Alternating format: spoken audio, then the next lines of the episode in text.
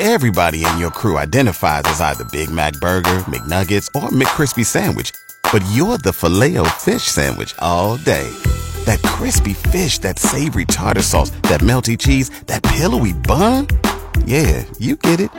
Every time. And if you love the Filet-O-Fish, right now you can catch two of the classics you love for just $6. Limited time only. Price and participation may vary. Cannot be combined with any other offer. Single item at regular price. Ba da ba ba ba. Welcome inside the Radio Octagon.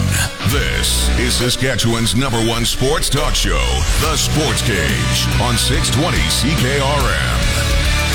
Hour three for the Sports Cage on this Wednesday edition for ConexusArtCenter.ca. Coming up in this part of the program, we will do our Where Are They Now segment for Floor Coverings International. Marcus Chunky Adams, one of my favorite personalities from the Saskatchewan Roughriders, who's been on his coaching odyssey that's crisscrossed all over North America. He was doing some stuff here in Regina. Uh, then he was in Arizona, then South Dakota. Now he's back home in Indiana, right where he's from.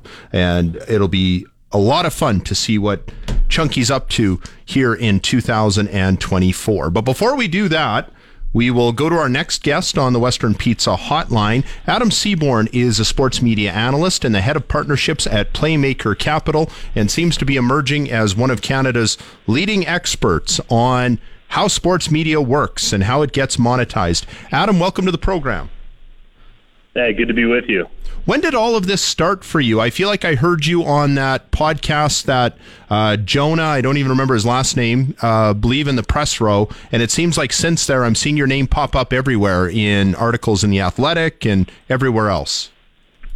Uh, yeah, it's been a few years. I mean, uh, in my in my day job, when I'm not moonlighting on Twitter as a sports media expert, uh, I've worked in, in the media business, both at ad agencies, at broadcast networks, and investment companies. So, um, you know, in my day job, I've been doing a little bit in kind of the sports media space, but uh, you know, getting into the weeds on it on Twitter was was a passion of mine. And to be honest, there wasn't a lot of people in the Canadian market who were focused on what happens in Canada. There's a real cottage industry in the U.S., as we know, focused on the media business, but in Canada, it goes a little bit under under uh, reported on. So it's been fun to chat with uh, people like yourself about it.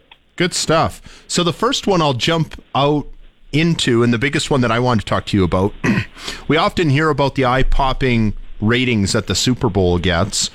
Not just in the United States, but in Canada as well. And a lot of big sporting events, World Series, um, I don't know if the Stanley Cup's been in decline, but a lot of big events, ratings and even primetime programming in the United States has been in decline. Uh, when Johnny Carson did the Tonight Show and he left, his average viewership was around 15 million.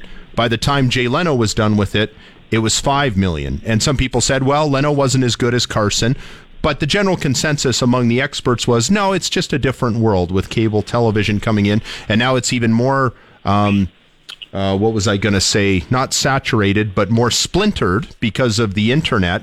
So we look at the uh, Grey Cup ratings compared to the Super Bowl ratings in Canada, and I think the average number for the Super Bowl's right around 10 million for this last game that just happened, and for the Grey Cup, it's at three and a half million. That's a bit of an apples to oranges comparison when you consider the fact the Super Bowl is on more platforms, isn't it?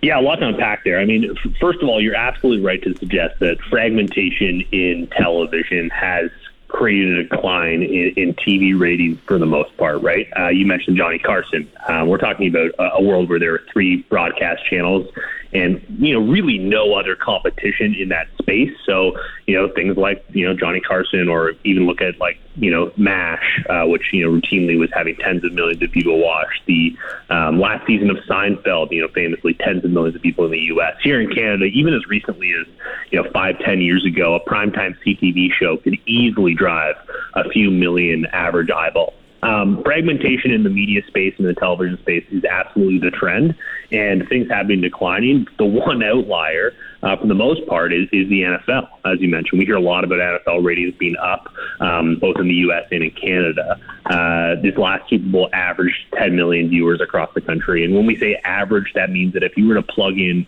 to any minute of the broadcast from the start of the game to the end of the game, there's an average of 10 million. So what they do is they measure the audience every single minute of the game and then average that number. That's why sometimes you'll hear, oh, there's a peak audience of 12 or 15 million. Uh, but the average audience is generally what people care about and what the you know TV industry uh, looks at.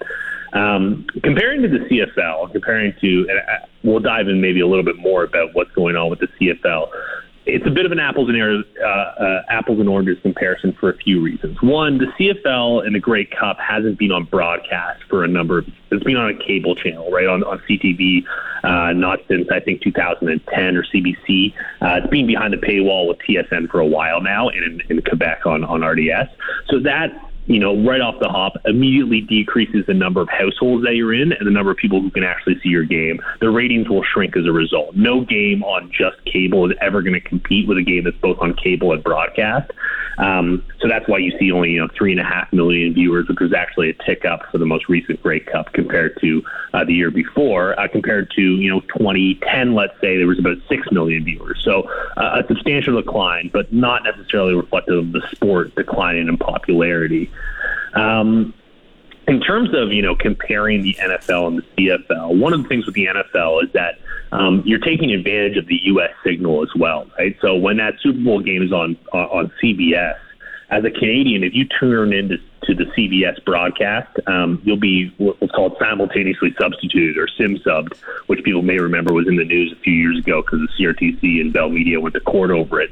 But all that means is that the game is on more channels, right? So I, I flip on the Great uh, the Grey Cup, it's, it's on you know either TSN or RDS.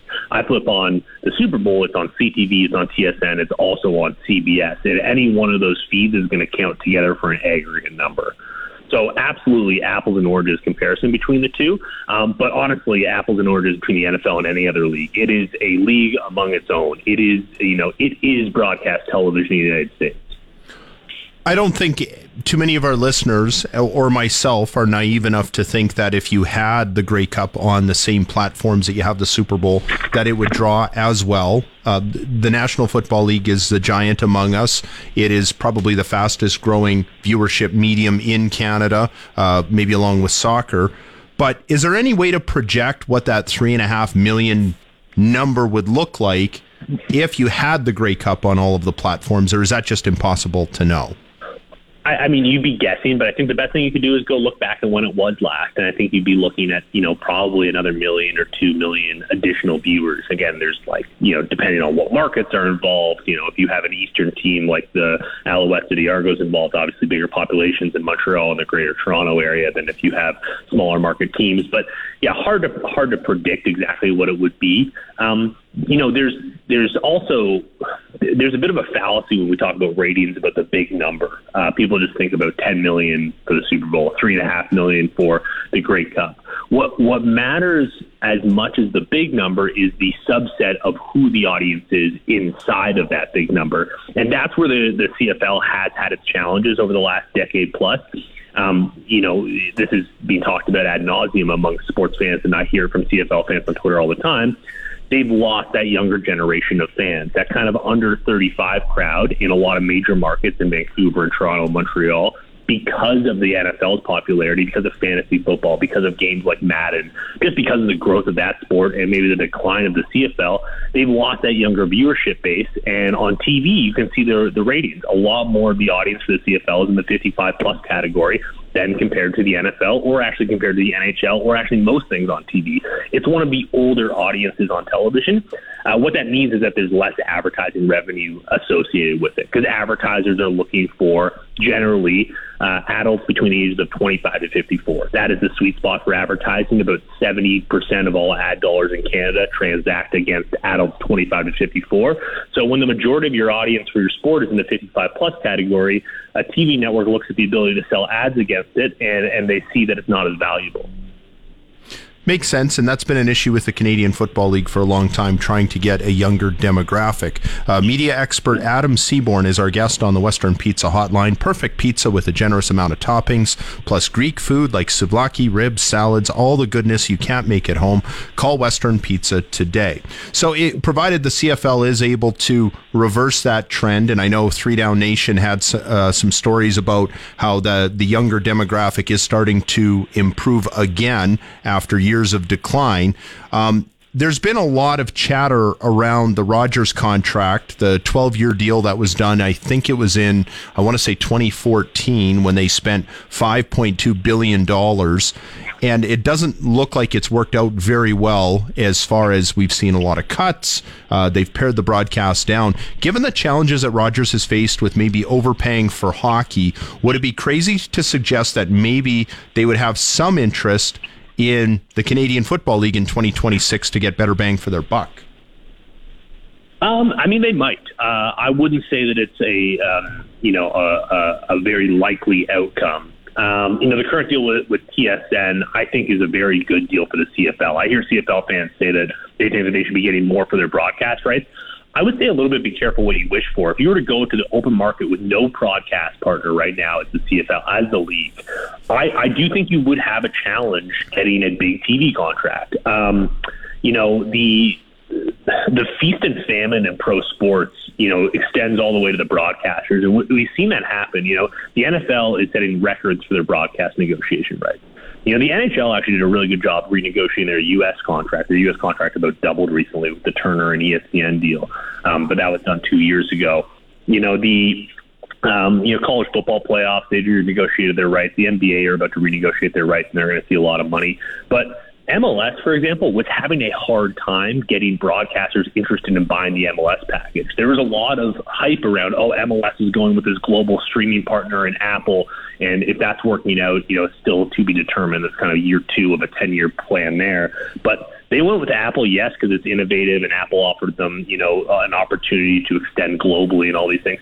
But they also went with Apple because they weren't getting big offers from the broadcasters in the U.S. Fox Sports, ESPN, CBS, NBC. They weren't lining up for MLS rights. Um, you know, in this country, I'm not sure if there would necessarily be a giant appetite for CFL rights. What does it drive? It drives a lot of um, content during the summer, which is you know traditionally if you're if you're Sportsnet, that's Blue Jays time. You are all in on Blue Jays. Do you really need all those hours of content? Where are you going to put those hours of content when you're in Blue Jays mode? So that's a question right there. Um, and then, you know, beyond that, it doesn't drive an enormous amount of eyeballs, and you've got to do all the production work. It's not like picking up a U.S. feed or a feed from another sport. You got to build every single production across stadiums across the country. Um, it's a heavy lift for a broadcaster. Yeah, and I, am glad that you brought that up. So often we just see the number that they pay for the contract. We don't factor in. I've I've read some estimates, and sorry, I don't expect anybody to put a lot of credibility behind these, but that it costs Bell Media close to half million dollars to produce one foot like CFL broadcast. So there's that cost before they even start talking about the rights.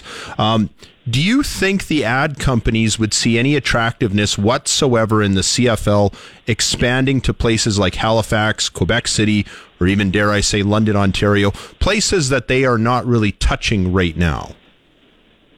Um, I think there might be interest from some corporate sponsorship. Um, so there's kind of two buckets of, of, revenue there. There's the corporate sponsorship, which is really going to go directly to the team. Um, that's going to be you know suites and you know name and image and things on you know logo patches and things like that.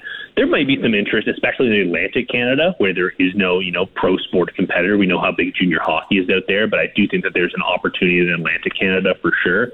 Um, I think another team in Ontario would have a hard time because you're essentially in the same well as so many other pro sports that are eating up those ad dollars.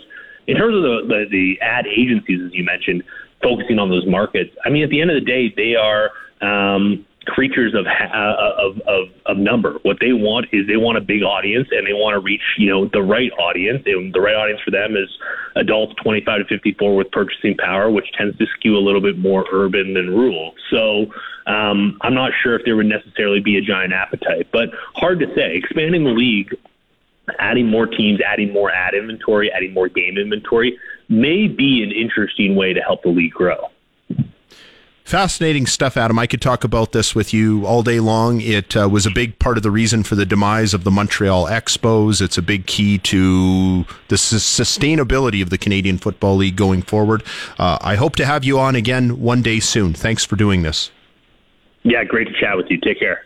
That is Adam Seaborn of, uh, well, he's a Canadian media expert and uh, some interesting stuff there about the comparison with other sports and the ratings. And maybe TSN's not such a bad broadcast partner as some of the fans like to say. We'll take a break and be back with more. You're listening to the Wednesday edition of the Sports Cage on Rider Radio 620 CKRM.